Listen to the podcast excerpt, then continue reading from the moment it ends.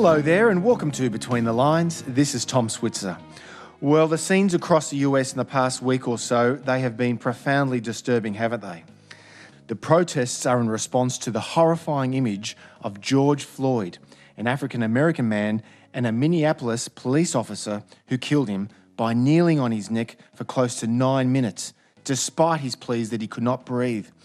Those demonstrations, as we all know, turned into wanton violence and destruction, not only in the Twin Cities, but all across American cities. The days are quiet and peaceful, but it's really the evenings and the nights that usually bring that fury and those frustrations that tend to boil over. And the result are these fiery clashes that we've seen across the country. And of course, here in New York, we've already seen dozens of people injured, hundreds of people arrested. And tonight, the expectation is that we could see more of these demonstrations. How did America get to this point? And who precisely are Antifa, the militant left wing political protest movement that are part of these riots? We cover our face because the Nazis will try to find out who we are. And that is a very bad thing because they harass people. When they organize, they kill people, they hurt people, they fight people. And we're the ones who are fighting back. They are the second coming of Hitler. For several decades, America has been a deeply divided nation. Just go back to the mid to late 1960s when America experienced those long, hot summers, protests and riots over Vietnam, race, and Martin Luther King's assassination. The American people are deeply disturbed. They are baffled and dismayed by the wholesale looting and violence that has occurred both in small towns and in great metropolitan centers. No society can tolerate massive violence any more than a body can tolerate massive disease. The reason that black people are in the streets has to do with the lives they're forced to lead in this country. And they're forced to lead these lives by the indifference and the um, apathy and a certain kind of ignorance, a very willful ignorance on the part of their co-citizens. According to the British historian Max Hastings, past guest on this show, in those days, quote, it seemed that race, the election, and the Vietnam War were tearing asunder the greatest country on earth. And to think those deep divisions in America have clearly grown since the 60s, especially in the Trump era. Just think of that toxic polarisation, hyper partisanship in Washington and elsewhere, not to mention the crisis engulfing American cities. So, how did America get to this point? Robert Dallek is arguably America's most distinguished living presidential historian. He's author of 14 books, including on Presidents FDR, JFK, LBJ, Richard Nixon, and Ronald Reagan. The latest book is called How Did We Get Here? From Theodore Roosevelt to Donald Trump. It's published by HarperCollins. Robert Dallek joins me from Washington, D.C. Hi there, Bob. Hi, Tom. Lovely to hear from you. It's great to have you on the show. Now, these are dark days in Washington and across other US cities. But America, as I mentioned before, has experienced similar protests and violence. What do you think distinguishes this crisis from, say, the widespread unrest in 1968? Well, Tom, one of the things that distinguished it was the fact that Lyndon Johnson, who of course was president then and was presiding over the Vietnam War, which was at the center of what uh, disturbed so many people in the United States and triggered so many of these uh, demonstrations. But Johnson had the good sense to give up running for president. He was a very skillful politician. Now, we have a president who will not give up, who would not resign, and the only way we're going to get him out of office is by defeating him in the election that comes up in five months from now. It's a very disquieting situation. And the demonstrations across this country, I believe, are not just simply a response to the tragic killing of that black man in Minneapolis, but it's also a protest against Donald Trump's presidency. You know, Tom, he's never reached 50% approval hmm. in the going on four years he's been in office. And this is unprecedented. no president in a four year term since we've had polling in the mid 1930s has gone through a whole first term without ever reaching 50% approval.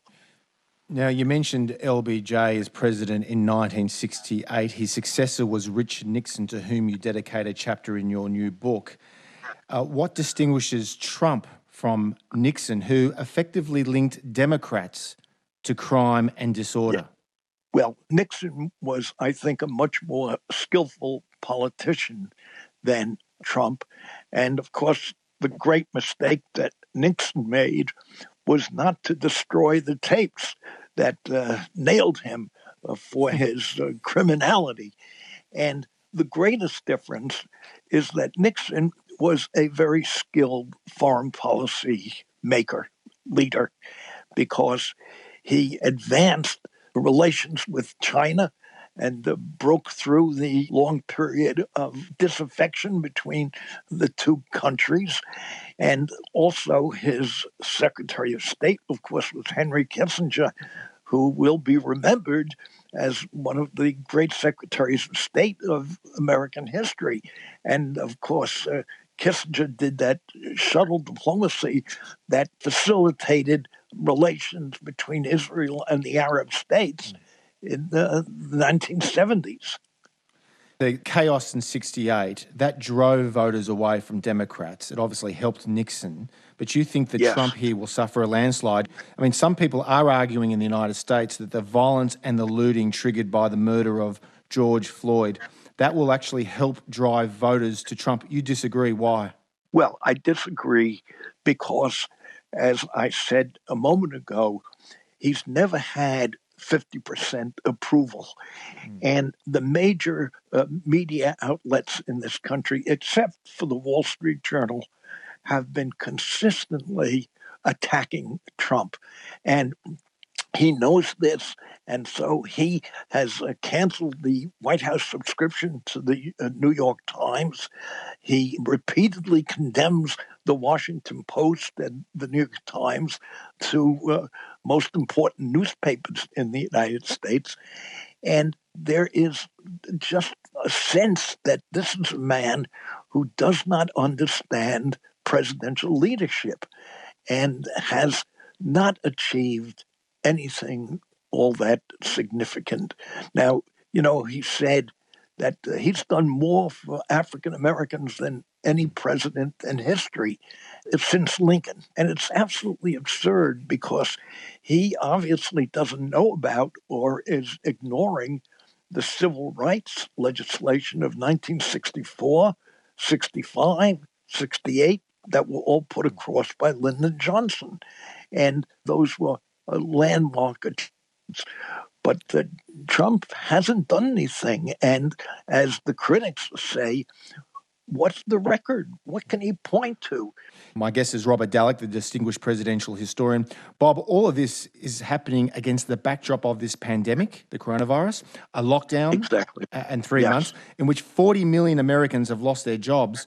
Does America's experience with the Great Depression in the 30s, and you've written a book about FDR, does that provide any lessons for the looming economic crisis, uh, particularly given that we still have several more months of a Trump presidency? What I'm hoping is that people will come away from this Trump presidency understanding that it is a mistake to ever put in the White House someone who's never run for any political office before. The longest serving Speaker of the House in the 1960s was a man named Sam Rayburn. And he didn't think all that much of the people around John Kennedy in his cabinet and White House office. And Rayburn said, I wish just one of the people around Kennedy had once run for dog catcher, meaning that they should have run for something because they learned from this. And I think the country now is in a mood to have someone with experience and background. Now, Bob, in your book, you say that future historians will want to ponder, quote, not only how earlier presidents opened Trump's way to the White House, but whether there is something deeper in American society that spawned so unsuitable a character to become president. Tell us more. In 1920, when Warren G. Harding, who was one of the poorest presidents in our history, when he was running, there was a famous journalist at the Baltimore Sun, the newspaper, by the name of H.L. Mencken. And Mencken in July 1920 said, Someday, the American people, in their wisdom, will put an absolute moron in the White House. And he was, of course, was thinking of uh, the man who became president that year. He saw that there was the possibility that we could end up with someone who was so unsuited to the highest office. And we've had some pretty lousy presidents, Tom. In fact, because yeah, I was going to say that to understand Trump, surely you have to understand the context in which he came to power, the Iraq invasion, the global financial crisis, right, and a lot of those right. policies were put in place by his predecessors. Bob, to be fair to Trump, people in this country they relish something new when it comes to presidents and politics, and uh, for example, Theodore Roosevelt called his administration the New Nationalism Wilson, mm. the New Freedom, FDR, the New Deal, and Roosevelt also said we must be prophets of a new order, and Kennedy, the New Frontier, and Obama. It never became a, uh, a sort of motto of his uh, administration, but he toyed with the possibility of uh, the new foundation. So you see, people like to hear that American politics is launching something new each time you get a new administration. And that was a real strength for Trump in running in 2016, that he was a new face on the scene. He had never run for anything before, he had never served in any office before. He'd never now, been elected had, dog catcher. That that's right, exactly. and you know, and uh, going back to um, uh, three presidents in modern history had never run for anything before they became president. The first was William Howard Taft, who, but he had been governor general of the Philippines, and he had been Theodore Roosevelt's secretary of war. And of course, there was uh, Eisenhower, and before him, Herbert Hoover. And Hoover had never run for anything before, but he had been Secretary of Commerce for eight years and was a very, very savvy man and probably the unluckiest president in American history because he was uh, uh, struck by the uh, the Great Depression. And Eisenhower, of course, had never run for anything before, but he had a long career as a storied general and a great military leader who uh, helped lead us to victory in World War II. But Trump, you know, never ran for anything and never served in any office. And uh, uh, he's, he's really just a kind of duck out of water. Yes. So, in other words, these presidents were all visionaries, but not Trump. You say he's shown no interest in learning from his predecessors. You call no. Trump a do nothing no. but damage president. Bob, right. um, let me remind listeners and yourself something that uh, Robert Gates, he's a former defense secretary who served with distinction in both Republican and Democrat, Democratic administrations. In 2014, Bob, Gates said, quote, the greatest national security threat to the US is the two square miles that encompasses the Capitol building and the White House. Now, Gates made those remarks before Trump arrived on the scene. Right, right. How would you respond to that now? Oh, right. Well, it speaks volumes, Tom, about the skepticism in this country about politics and politicians people don't like politicians in this country. And indeed, uh, I exploit that in a sense when we live in Northwest Washington and we're quite near the zoo. And so sometimes when I'm out walking our dog and somebody will stop me and ask me, Is this the way to the zoo? And I point them in that direction.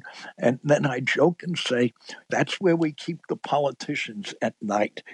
One final question, Bob. A lot of Australians, indeed people all around the world, are looking at these riots. They reflect on the kind of political dysfunction that we've just been talking about. If America can't police its neighbourhoods, how on earth can it police the Asia Pacific in the face of a rising China?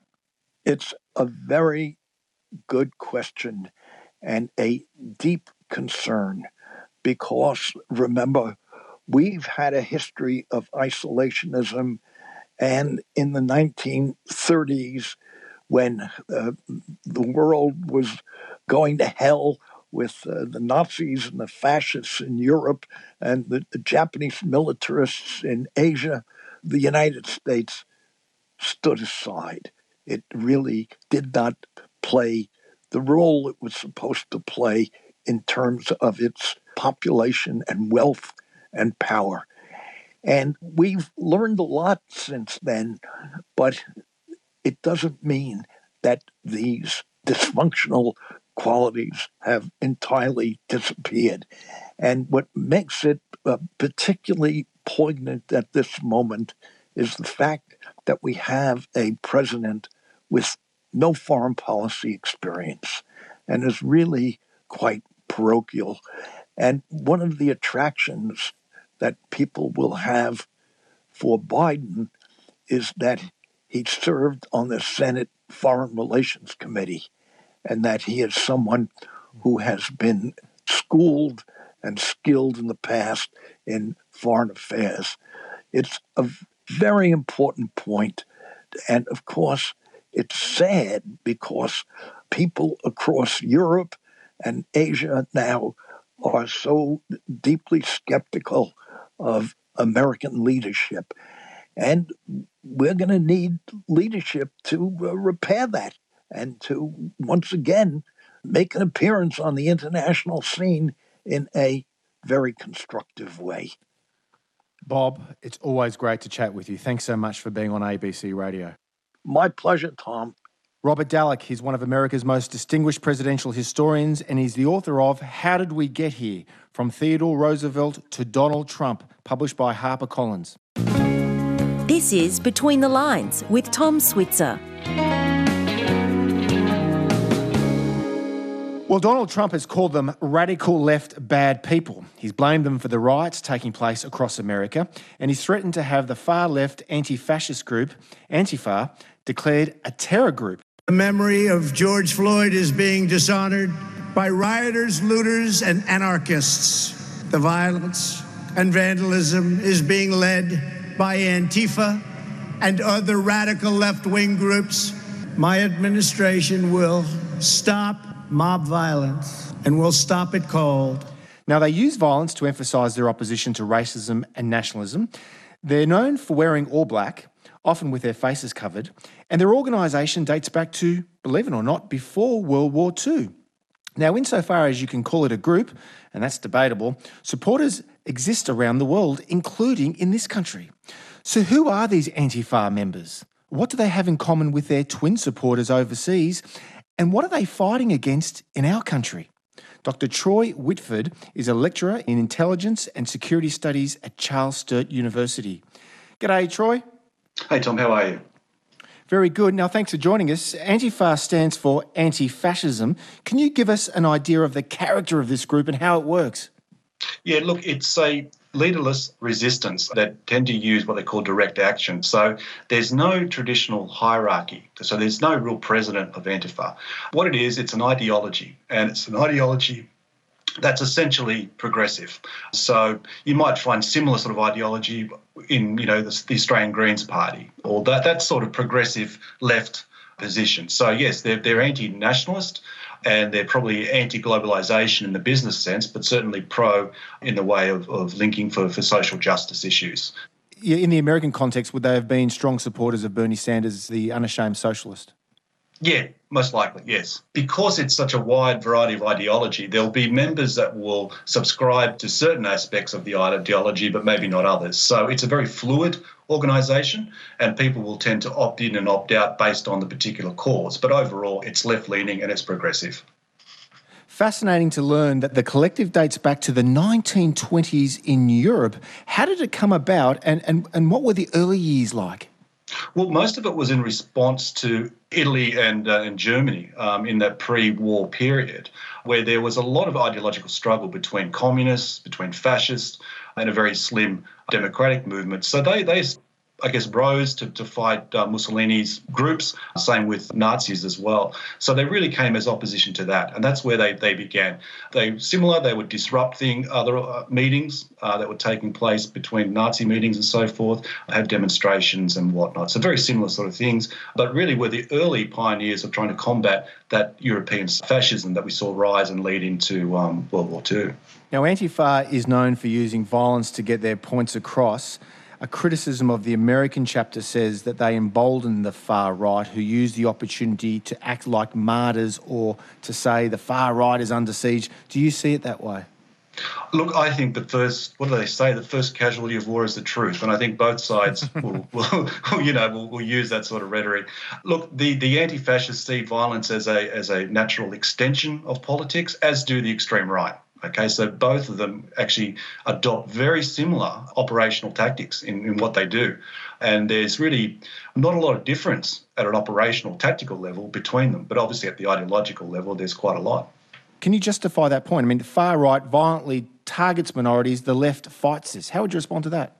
Well, the left will target right wing minorities. I mean, in some cases, I mean, you look at Andrew Bolt, the attack on him. So, you know, both will use violence as a, as a means to further their cause. And it's just part of what radical politics is like in general. And so, you know, whilst the ideology, whether you agree with it or not, that's one issue. But when it comes down to it, they will all troll one another. They'll disrupt each other's meetings and they will commit acts of violence if they deem necessary. Now, Antifa doesn't just protest publicly. Tell me about their online work.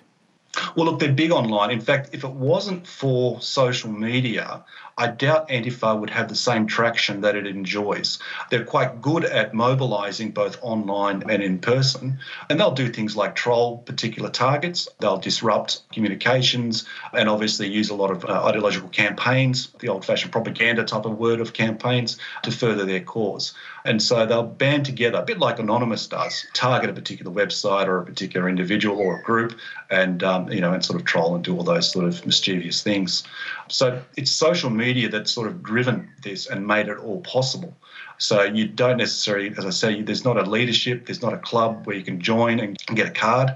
You're simply tapping into the ideology, tapping into what's going on within your area, and um, either campaigning online or going to protests in person. Okay, now bringing it back to Australia, what is Antifa doing here? Look, most of the time they're countering extreme right wing gatherings, and that's what they tend to do a lot of. So they'll um, patch into um, any organisation that's going on in, on the extreme right, get a sense of where they're going to demonstrate when, and they'll turn up and counter that demonstration. And that's pretty much where they focus most of their efforts. There are other units where they spend a lot of time training and learning different tactics to further their causes. So they'll have anything from self defence training through to cyber awareness and all those type of things as well. But mostly it's about countering, and in Australia at least, it's about countering the, the extreme right. But do we have any accurate number of Antifa followers in this country? Because the supporters are presumably unwilling to identify themselves. So, what are the numbers like? What do you suspect? Well, well, again, and this is the thing, we've got to probably, Tom, stop looking at it through a sort of Cold War lens where there's a one group that's good and one group that's bad. Or because in the case of Antifa, because it's an ideology, okay, and it's fluid, people will join and then leave. So it's all based on a particular tactic or a campaign. So there's no membership, if you will. You know, the membership is simply uh, your ideological alliance to whatever cause is that, that you want to um, further at that time. We can't think of it like we would a trade union, or we can't think of it like, like a political party where it has a head and it has an organisational body. I mean, and this is what the strength is. During the 1980s and 90s, the environmentalist groups spearheaded this sort of idea of direct action, meaning you don't have to join. You simply adopt our ideology, we'll provide you with some training, but you just go out and do what you want to do to further the cause. Back to America, Donald Trump has said he wants Antifa recognised as a terrorist group. Now, whether or not that happens, do you think the US action will have any bearing on how Australia regards its Antifa movement? That's a really good question because traditionally, when America have labelled a group a terrorist organisation, our security agencies have followed. So, you know, Hezbollah or any of those other ones.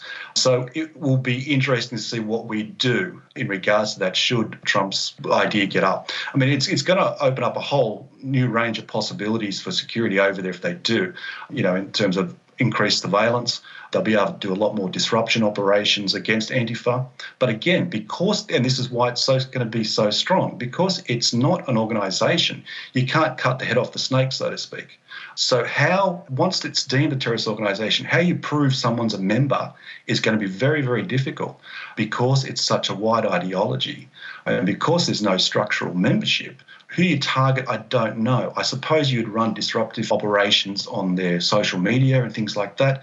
But essentially, it's it, there's no body there to kill. It's an ideology.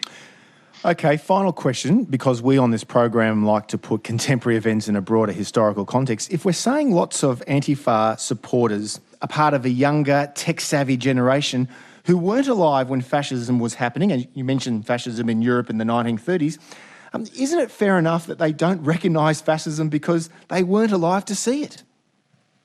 Well, look, yes, but we've got to. I mean, I think part of it is is knowing what fascism is.